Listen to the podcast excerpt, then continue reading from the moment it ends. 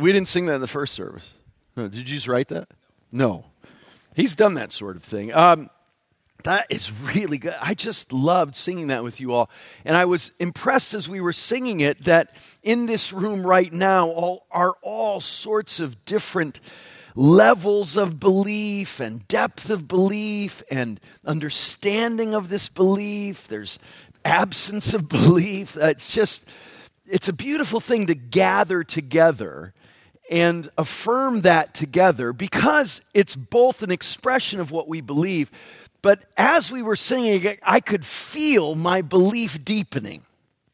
I don't know if you experienced that, but even as I caught glimpses of some of your faces eh, affirming this with me, it was a ministry to me you didn't know it, but I, I, some, some people I've never even met, and some of you that I do know well, and I know how deeply you believe these things and anchor your life in what we've just been singing who Jesus is, and who, who the Spirit is, and who God the Father is. And we've recited the Apostles' Creed together this uh, no, the Nicene Creed together this morning. And, um, and we've affirmed these things together as an expression of belief, but just as much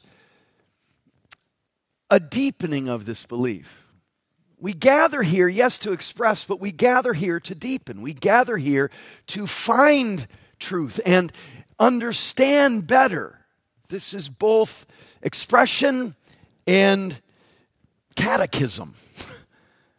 Eh, who knows? Eh, who's heard the word catechism? Yeah, it's one of those words that sounds horrible. It's just it sounds like something you should do to something on your body that's bleeding profusely, right? Uh, like, you better have that catechized. It's looking terrible, right? Uh, and, and so it's just one of those words that, oh, and I grew up in an area of the country in the Northeast, and most of my friends in junior I had to go to catechism.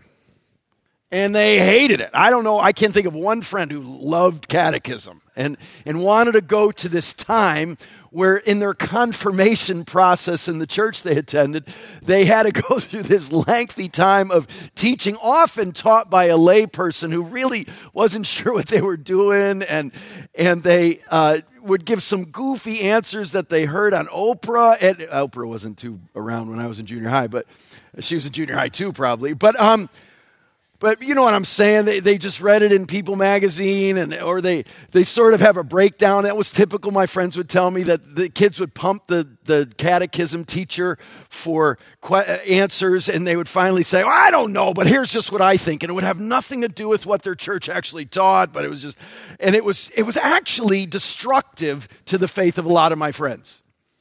Catechism was. And, and so much of, of, religion can be that way, right? Religion can actually hurt faith. Uh, certain kinds of teaching can actually undermine true faith, true belief. It can be anything but helpful. And those of us who want it to be real, want it to be helpful, could easily develop a negative view toward formal instruction, toward religious practice. And I actually think we've swung in the pendulum in that direction a lot in our society. I think it's generally cool to be anti religious or anti institutional or anti formal or anti regularized or anti institutionalized, right? I'm often just grateful that people know where to find us as a church. Happens every week. Somebody wants help, and so they look for an address a phone number, contact. I'm glad we're institutionalized enough here at Grace so people can find us. And I'm glad we haven't, I think, gone the direction of the pendulum swing at Grace to the point where we have this negativity toward even belief in general. It's, it's actually cool to bash belief, just in general. It makes sense. And in a world where the actual existence of truth, a body of truth that is actually true whether you believe it or not, and accessible to us, is something a lot of people don't believe in. And it's even infiltrated the church in the way we think about belief and instruction and understanding objective realities outside of our just experience and practicalities. You know, sometimes I wonder who's more influential in America, Jesus or Ben Franklin. Ben Franklin said some fine stuff, but, but there's a way of thinking as Americans that emphasizes practicalities. Does it work? Pragmatism is the way of America. And uh, God wrote the Bible not Poor Richard's almanac to live life in expedient ways and efficient ways and in practically helpful ways. Now, I'm not saying those things aren't important, but, but if our living practically isn't grounded in belief about the most important things in life, it's not God's ways, it's not God's design. I came across in, in a few months ago a very well known Christian musician, very popular. I'm not going to use his name just to give him, give him some uh, space. I don't want to confuse things. But, but, but I want you to listen to these words he, he, he said a while ago. It, it, it bothered some Christians. Other Christians said, yes. But, but listen to this Christian musician's perspective on belief here. He says, I think a healthier way of thinking about belief is to think about the kind of lives we choose to live with the words and beliefs that have been handed to us. Okay. Perhaps a more important question, notice, more important. This is not, we've just moved from a, not a both and to a, a, more important. So perhaps a more important question than whether God is a guy in the sky or the ground of being or the future infinite Trinitarian relationality is what you will do with your assumptions of what God is or is not. So, more important than answering the question, who is God, is what you do with those questions. So, what's happening here? We're taking the foot off the pedal of belief so that apparently we can put it more on the pedal of behavior. Yes? He says, Will you love God? Will you love your neighbor? Maybe these questions are far now more important than what you believe about God or your neighbor. Okay, he goes on. Maybe whether or not you do what Jesus said is more important than the language you use to describe Jesus.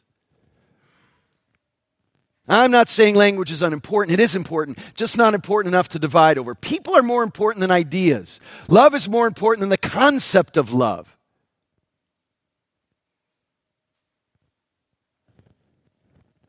So for me, I've decided to think about my beliefs in terms of how I live rather than what my unconscious assumptions are. He says, um, because there are lots of people that have all sorts of beautiful beliefs that are really that live really awful lives. What do I believe? Look at my life. That's what I believe. And that's the kind of belief I'm interested in for my friends as well. I don't care so much about what their words and unconscious assumptions are even though that can make for some enjoyable pub conversation, I care about what kind of lives they live. Do they believe in loving their neighbor, or do they believe by loving their neighbor? We could have quite a time unpacking this, yes? All right. Um, but here, here's, I want to be very sensitive here because there's truth in, in some of these statements. And I'm sure some of you are sitting there saying, yes, and, and I want to affirm the yes to some degree. But I also want to point out that there is a terrible, what we could call false dichotomy being presented here. As if lack of living out belief finds the problem in an emphasis on belief. That, that to put the pedal down on behavior, we need to take it off on belief instead of seeing them basically as the same pedal. And that you don't have the right behavior without the right belief. And I hope you picked up as we went through this how inherently contradictory and even um, incoherent some of these statements are because they undermine the very thing they're trying to say. Um, how about this one? People are more important than ideas. What is that sentence? An idea. Right? Yes? Um, Love is more important than the concept of love. What is that sentence? A concept. Do you see? You can't do this. He's preaching about really the unimportance of, of preaching relative to living. It's defeating itself, right? And so I, I, want us to realize that it's never an either or here. Of course, we've got to live these things out. God hates empty religiosity, He hates knowing the right answers and not kicking Him in the gear in your life. Man, there's nobody He goes after more more straightforwardly in the Bible than people who are religious who aren't real. So, yes, we are not saying at all that beliefs don't need to be lived out. That's why we're here. That's why we're here. So that we can get these beliefs in our minds, in our hearts, and lived out. And the problem is not too much emphasis on belief at the expense of behavior. It's not seeing them as the same pedal that we have to push down on. They need to work together. This is not how the Bible talks. The Bible actually talks in the other direction than this Christian worship leader. We could have a long, good discussion on who becomes authoritative in the church. It really is scary that creative worship musicians can carry so much weight even if they've only been a Christian a year. But, but is, is this how the Bible talks? No, listen to how the Bible talks. Let's just look at a few examples.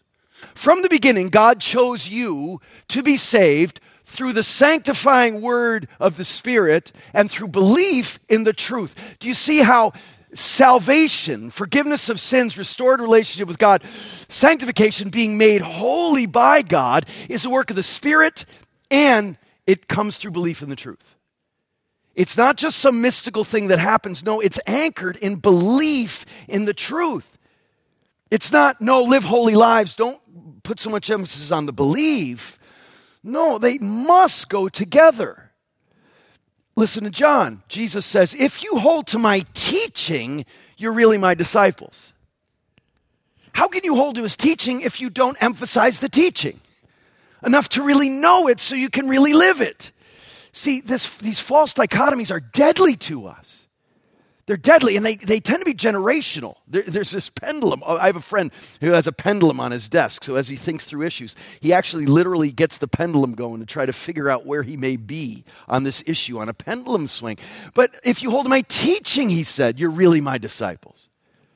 You can't hold to the teachings if you don't know the teachings. Then you'll know the truth, and the truth will set you free. Truth leads to freedom. People perish, they go to hell, they die apart from understanding truth rightly. The wrath of God is being revealed from heaven against all godlessness and wickedness of men who suppress the truth by their wickedness. Wickedness and suppression of truth go hand in hand. For although they knew God, they neither glorified him as God nor gave thanks to him, but their thinking became futile, empty, meaningless. And their foolish hearts were darkened. You see the connection? When our thinking becomes empty, our hearts become dark. Empty thinking, foolish thinking leads to darkness, leads to sin, leads to rebellion, leads to foolishness. And what happens? They exchange the truth, the, the truth of God for a lie and worship and serve the created things rather than the creator. Human beings are created to believe, and you will believe. You will. You can't help it. You'll have all sorts of beliefs this idea that some people have all these beliefs and others don't, it's just not true. Everybody's a believer in something. Even if your belief is that there isn't really anything worth believing in, that's a belief. You just can't escape it. So the question is not whether you'll be a believer, but what you'll believe in. And if that belief is worthy of your life, of your faith, of grounding your life in. This is the definition of the sinful fallen human condition that we all equally share as human beings. We're born in this believing the lie perspective. The futility of our hearts. This is not, oh, those non Christians. No, this is all of us in our fallen human condition. And until we no longer suppress the truth of God by the grace of God and understand and submit and worship as a result of the truth of God, then, then we continue in this condition. Look at 1 Timothy. If you if I delay, you may know how one ought to behave in the household of God. So yes, behavior absolutely. Living it out practically, yes. But how does that happen? To behave in the household of God, which is the church of the living God, a pillar and buttress of truth. So behavior is grounded in the truth that the church upholds. The, the church has as a central calling the supporting, the upholding, the putting forth the truth of God. Oh, yes, we must live this out, but what we're living out is grounded in fundamental beliefs. Look at Paul. Listen how comprehensive his view of this belief understanding is. I did not shrink from declaring to you the whole counsel of God. It's not just isolated ideas or passages or pet verses or favorite books or, or it's, it's the holistic view of God. It's the view that Paul has when he says, I've got three years in Ephesus. I can't preach through every verse of the Old Testament. I'm going to preach to them publicly and house to house, he says, as he reflects on his three years in Ephesus with them. And he gives them an understanding of the whole counsel of God's word. No doubt he preached passages and quoted verses, but the, the goal was to see them all in light of the overarching, holistic understanding of the big answers to life's biggest questions. It, it's, it's the whole counsel of God he sought to give them and did give them, and holds out for them then as an example of their ministry. What it should look like as well. The whole counsel, holistic, not just isolated verses or sections, but, but an understanding of what God's up to, who He is, who we are, the purpose of our lives, why we have evil in the world, how God solves that problem, who Jesus is, how it all ends. All these big ideas are so important to get good, clear biblical answers to. Yes, grounded in key passages, but in a way that understands all the Bible says. Well, that sounds like a lot of work, and it is. When you become a Christian, you become a student of God's Word. And you seek to have a holistic understanding. And until it's holistic, it doesn't really invade our lives as it should. Listen to Ephesians 4. As a result, we're no longer children, tossed here and there by waves and carried about by every wind of doctrine, by the trickery of men, by the craftiness and deceitful scheming. The, the, the tendency is not to drift toward truth or God's ways or God's thinking. The tendency is to be profoundly influenced by all sorts of ungodly influences that end up invading our behavior that's this tendency we have that we are we're like a ship just tossed about thrown around on the sea. And he says no ground yourselves in the truth so that this doesn't happen. So we don't uh, look like a ship that's going every different direction based on the latest teaching or current or trend or wind.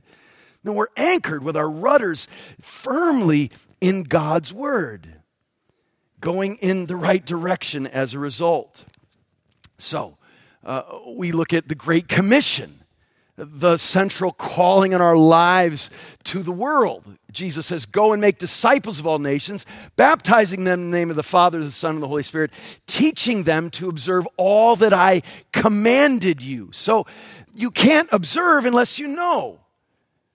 And discipleship has at its core teaching and understanding that teaching so that we can live it out the Great Commission has to have this teaching element that we teach people to observe everything we've commanded. Would you open your Bibles to Colossians chapter 3? I want to look at a verse here that is so helpful to us as we think through this together. This uh, understanding of God's Word in, in catechism, in learning instruction, in doctrine, in theology when I say those words, I bet for most of you, you don't get warm feelings. When I say the word doctrine, when I say the word uh, catechism or I say the word theology, I, I bet you don't say, oh, most of you, many of you maybe. I know some of you do. But for, for most of you, it's, it feels cold and technical and irrelevant and, and it just causes debates and, and disagreements and even wars. Let's, let's, just, let's just be a loving community and not emphasize all that teaching, all that doctrine. But I, I want us to walk out of here where we actually hear words like doctrine and feel warm and, and feel feel enthused and feel loved by God that He's provided this for us and clarity in our lives. I want us to love these things and not fear that they may uh, lead to empty religion. But look at Colossians 3, verse 16. Love this verse. Help us, Lord, here as we look at this. Uh, let the word of Christ, Colossians 3:16, let the word of Christ dwell in you richly, teaching and admonishing one another in all wisdom, singing psalms and hymns and spiritual songs with thankfulness in your hearts to God. Uh, Uh, there is so much there. Boy, just that one verse is so loaded with important understanding of what it means to be a disciple of Jesus, to be a Christian. And you need to know it couldn't be more practical. This whole chapter is intensely practical. It begins by establishing who we are in Christ. Look, Look at verse 1. If you've been raised with Christ, seek the things that are above, where Christ is seated at the right hand of God. Set your minds on things that are above, not things that are on earth. So he establishes our identity in Christ as those who've died with Christ, have been risen with him. And then in verse 5, he gets very practical and talks about our character, our behavior. Put to death, therefore, what is earthly in you sexual immorality, impurity, passions, evil desires, and covetousness, which is idolatry. And he calls us to leave lives filled with, see verse 8, anger, wrath, malice, slander, obscene talk, lying, verse 9. Put to death all those things. Put on the new self. Look in verse 10, which is being renewed in knowledge after the image of its creator. Look at verse 12. Put on then, as God's chosen ones, holy and beloved, compassionate hearts, kindness, humility, meekness, and patience, bearing with one another. And if one has a complaint against another, forgiving each other. As the Lord has forgiven you, you must also forgive. Above all these, put on love, which binds everything together in perfect harmony. And let the peace of Christ rule in your hearts, to which indeed you were called in one body and be thankful. Wow. I read that and I say, oh, what a glorious way to live. And oh, what an overwhelming command. Uh, to forgive like that, to, to overlook grievances. Oh, I know how much hurt there is in our lives and how we've been wronged and offended. And he says, No, eh, forgive lavishly like God's forgiven you. Put on love, be a loving person. Oh, this, this could be a crushing weight. If it weren't, I think, for verse 16. I, read that and I, I feel uh, inspired, but at the same time, I feel overwhelmed because I know how much in me wars against being forgiving, being loving, being kind, being compassionate. And so, how does that happen? I need a sense of how these things become real in me. And I think verse 16 is the beautiful, clarifying, simplifying reality. Let the word of Christ dwell in you richly. Oh, is that good? The word of Christ. So, what, I, what we find here is it's not just Bible knowledge, then, although that's necessary, it's the word of Christ that we're after.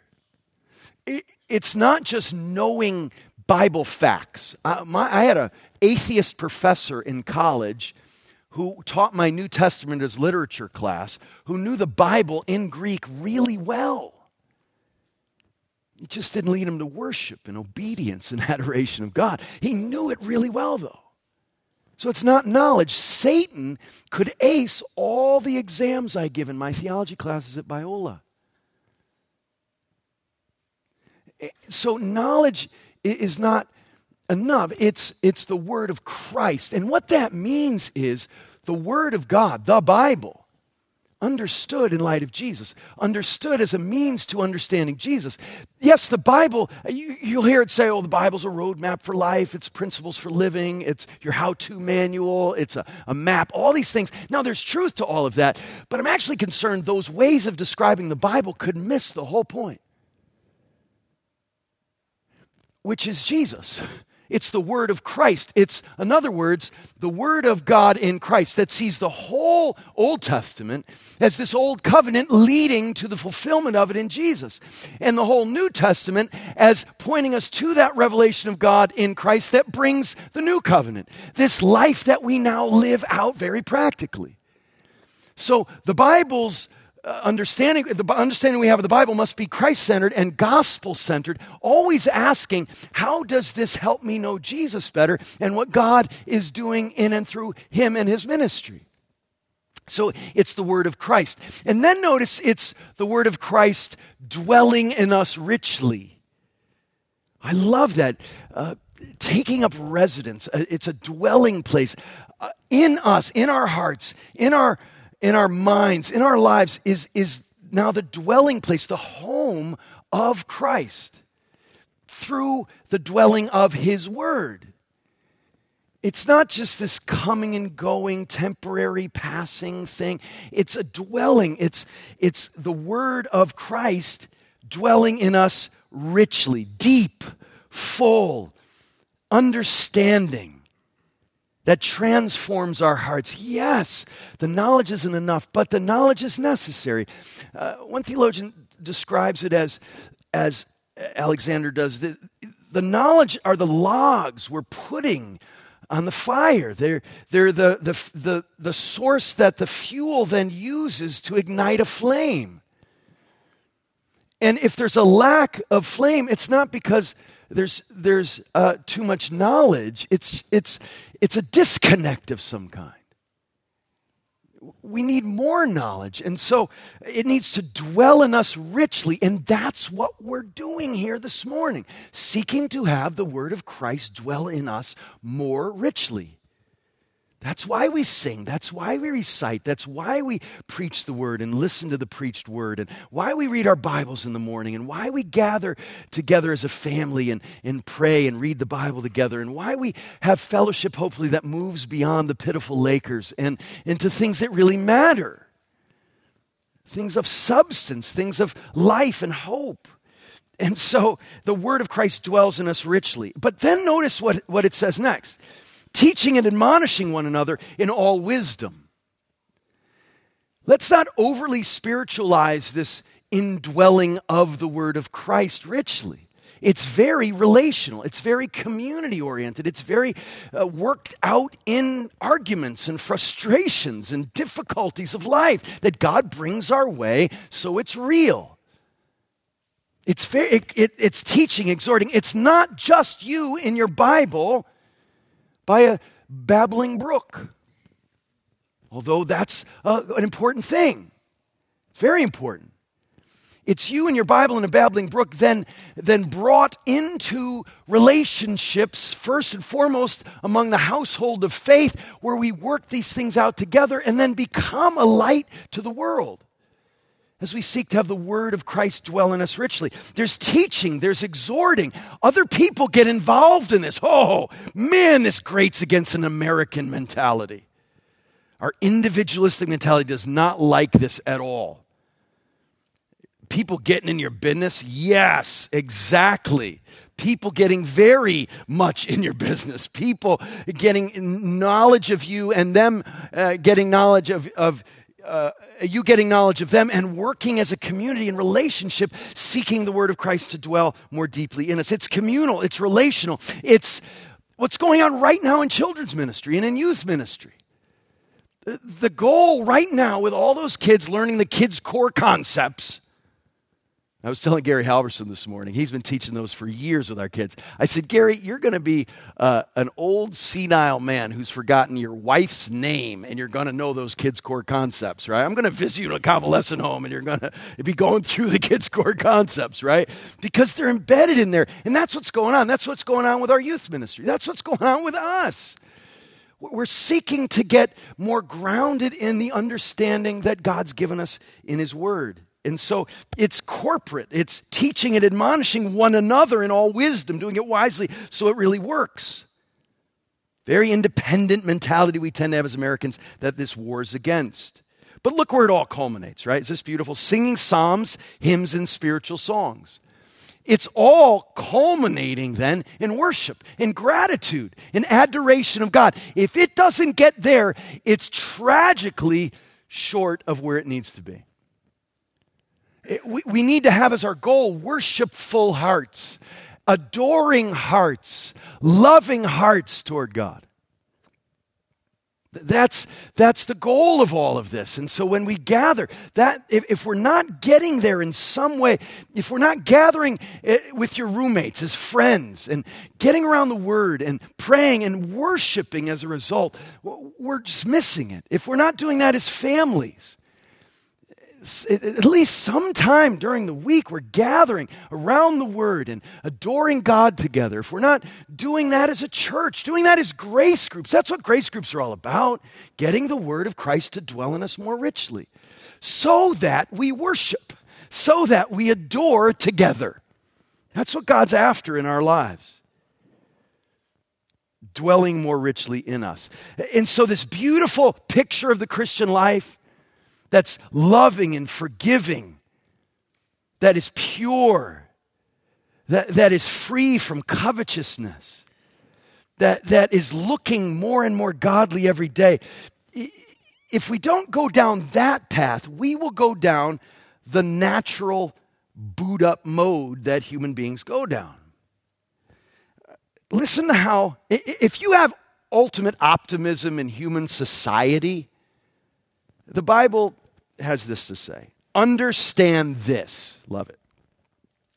That in the last days there will be times of difficulty, for people will be lovers of self, lovers of money, proud, arrogant, abusive, disobedient to their parents, ungrateful, unholy, heartless, unappeasable, slanderous, without self control, brutal, not loving good, treacherous, reckless, swollen with conceit, lovers of pleasure rather than lovers of God, having the appearance of godliness but denying its power. Avoid such people. Man, as I read through that list, is it just astounding how that list just describes the news? Every day, even the sports section. Yeah, it's just the way of the world. You, don't have to look far to see this validated, do you? Yeah, th- there's a massive problem in the world that this perfectly describes. And how do we keep, not, it says avoid such people, but before we say that, how about avoid being such people? It's easy to say, oh, I'm not going to go near uh, those evil people. Well, how about before I even start thinking that way, make sure that I'm not just one of them? That are to be avoided. That we have discernment, not calling evil good and good evil. That we are not so saturated with American cultural thinking and biblically saturated that we even know the difference between good and evil. It's slipping. It, it's slipping in alarming ways, even among Christians. A clear biblical discernment of good and evil and right and wrong and truth and lies. So we've got to be devoted to these things. And how does Paul, just a few verses later in 2 Timothy, exhort Timothy? You, however, you're different, he says. You're different. Why is he different? You followed my teaching and my conduct, my aim in life, my faith, my patience, my love, my steadfastness. How does this happen? Well, he says to Timothy, Timothy elsewhere in 1 Timothy 4 watch your life and doctrine doctrine closely. They always go together. It's never either or. It's never one at the expense of another. It's all always both. And so at Grace, we, we want to take this very seriously. We, we don't want to deal with symptoms of greater problems. We don't want to deal with a lack of giving among our church by putting band aids on the problem. We don't want to deal with a disrespect for a spouse or a debasing of sexuality or a disdain for the poor instead of a love and compassion. We don't want to address those problems with band aids. We want to get at the core issues. And that is attending to our doctrine, our beliefs about the poor, about sex and its purpose, about money and its source and its purpose, about all these things. If we don't address the fundamental things, if we think we got all that down, let's get on to more practical things, we are missing the reality of our situation.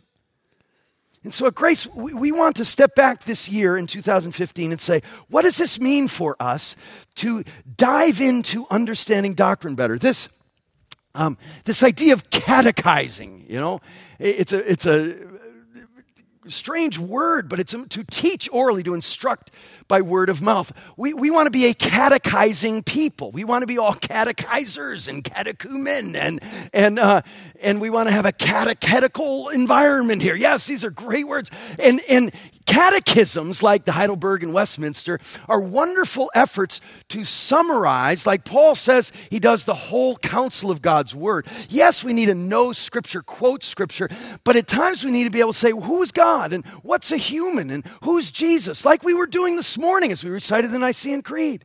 Summary statements that clearly are, are giving us a picture fundamentally of what the Bible teaches about these big ideas. Listen to J.I. Packer. Catechesis is the church's ministry of grounding and growing God's people in the gospel. Remember, it's the word of Christ ultimately and its implications for doctrine, devotion, duty, and delight. I love that. Yes, it's the teaching, but it leads to devotion, which leads to duty, living the right way, and leads to delight ultimately. That's that worship goal of Colossians 3:16. Listen to what Packer and Parrett say later in their excellent book I highly recommend, Grounded in the Gospel, Building Believers the Old Fashioned Way.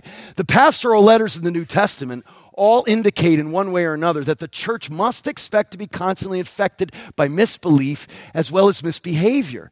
And congregants in every age must see themselves as learning communities in which gospel truth has to be taught, defended, and vindicated against corruptions of it and alternatives to it. And so I love this picture I came across. This is a, a minister working with these kids in a field. He doesn't look too happy, but, and the kids don't really either. But I, there's something I love about this minister fundamentally helping these kids answer the life's, life's biggest questions from the catechism. That, this is called catechism, this, this painting.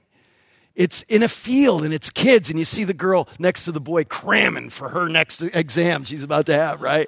Uh, and look at the boy at the end. He's like, oh, there's a grasshopper. And, and so uh, he's not going to do well, I'm sure. Or maybe he owns it. He doesn't have to worry about it. But, but that's what's going on in our youth ministry right now, fundamentally, is, is there, there are teachers helping people understand truth, helping kids. And let's all jump on this on board. I think one of the, disease, the terrible tragedies of, of adulthood in our culture is we, we sort of leave learning behind. We think homework is for kids. We think study is what we used to do back in school.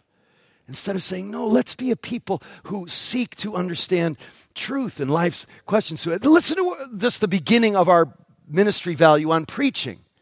We believe that preaching and teaching should be biblically based, primarily expositional, and theologically instructive realize that progression is important, biblically based, grounded in Scripture clearly, clearly primarily expositional, like we did uh, to some degree going to Colossians 3.16 today. So it's grounded in, in Scripture, clear passages, but with the goal of being theologically instructive, not just so we can know a verse here and there, but so that we can have a comprehensive understanding of truth that invades our lives. And of course, we get practical and tend to help us love God and others more and make us more like Jesus. And what we want to do is introduce something called the New City Catechism. Here in your bulletin, the guys in a couple of seconds are going to put that up. Let, oh, okay, let's, let's, do it now. So here's our website. Uh, we have uh, handout in your bulletin if you don't want to go computer with this, which is fine. But here's our website. There's a link to the New City Catechism on our website, this week's question, and resources that go along with us. As, as we go to the New City Catechism, helpful resource that I've just learned to love, that I'm eager to dive in with my family. This is the first question this week. And, and here's the question look, you click on it, and here's the question What is our only hope in life and death? That we are not our own but belong body and soul, both in life and death, to God and to our Savior, Jesus Christ. A summary statement of the purpose of life. What's more important than answering the question of the purpose of our existence? And it starts off right there. And it's got scripture on all these that, that are the grounding of these summary statements. Lots of other we could put, but there's a good scripture passage. We can memorize this, we can meditate on it, converse about it, uh, look at these scriptures. The next thing is commentary from great preachers in church history on this statement. And then there's a video uh, uh of a contemporary preacher expounding on this you can watch. There's Tim Keller talking about this first answer. And, and then finally, there are prayers we can pray, helping us go to the Lord with these big ideas and, and making it worshipful and relational and adoring of Him in prayer. Oh, just a resource, a very helpful resource that, that we're encouraging that we go through as a family together, as a church family, and as, as uh, your households and your family. And I'm so eager to dive into this. Tonight, probably Don and I will watch the video and really get ready for this week. So we, we've thought about it ahead of time for our kids on Monday when they're squirrely and maybe don't want to do it. And, and, and we say, oh, we're enthused. And so uh, let's, let's do this. And we'll, we'll get together with them and enjoy thinking about these truths together. I, I am convinced that as we dive into this together, God's going to use it powerfully in our lives. I want you to just consider if we go back to question four, I just want to look at question four. We could actually go there here, huh? Uh, or go back, either one. Question four, look at question four. Could, just think about this question and this answer. How and why did God create us? Here's the answer God created us male and female in his own image to know him, love him, live with him, and glorify him. And it is right that we were created by God should live for his glory. wow. Talk about an important concept. Talk about far reaching implications. I don't think there's one thing in the news today that won't be helpfully informed by this answer whether it's issues of bioethics or sexual ethics or politics or war or uh, just ethics in general or how we view the importance of sports, the relative importance of sports, how we view the weather, how we view the tragedies going on in the world, how we view everything, how we treat people, why we have a food bank, why we have an orphan care ministry. All these things, aren't they fueled by our definition of a human? Of ourselves and one another, the way we view ourselves, the way we think about pornography or eating disorders or divorce or uh, uh, whatever it is. It's got to be fueled by these fundamental answers. Think about how important this is and how God could use these things as we meditate on them together.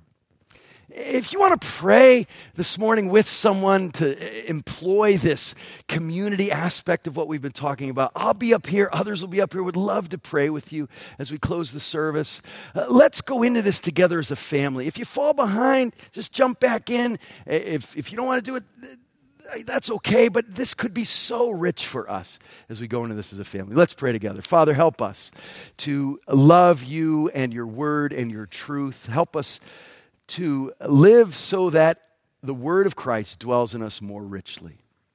We love you. We thank you for giving us such a wonderful church family to seek these realities within. Thank you for Jesus. Thank you for your word. We commit 2015 to you with eager expectation and joy and confidence in you and what you've told us is true. And we pray this in Jesus' name. Amen.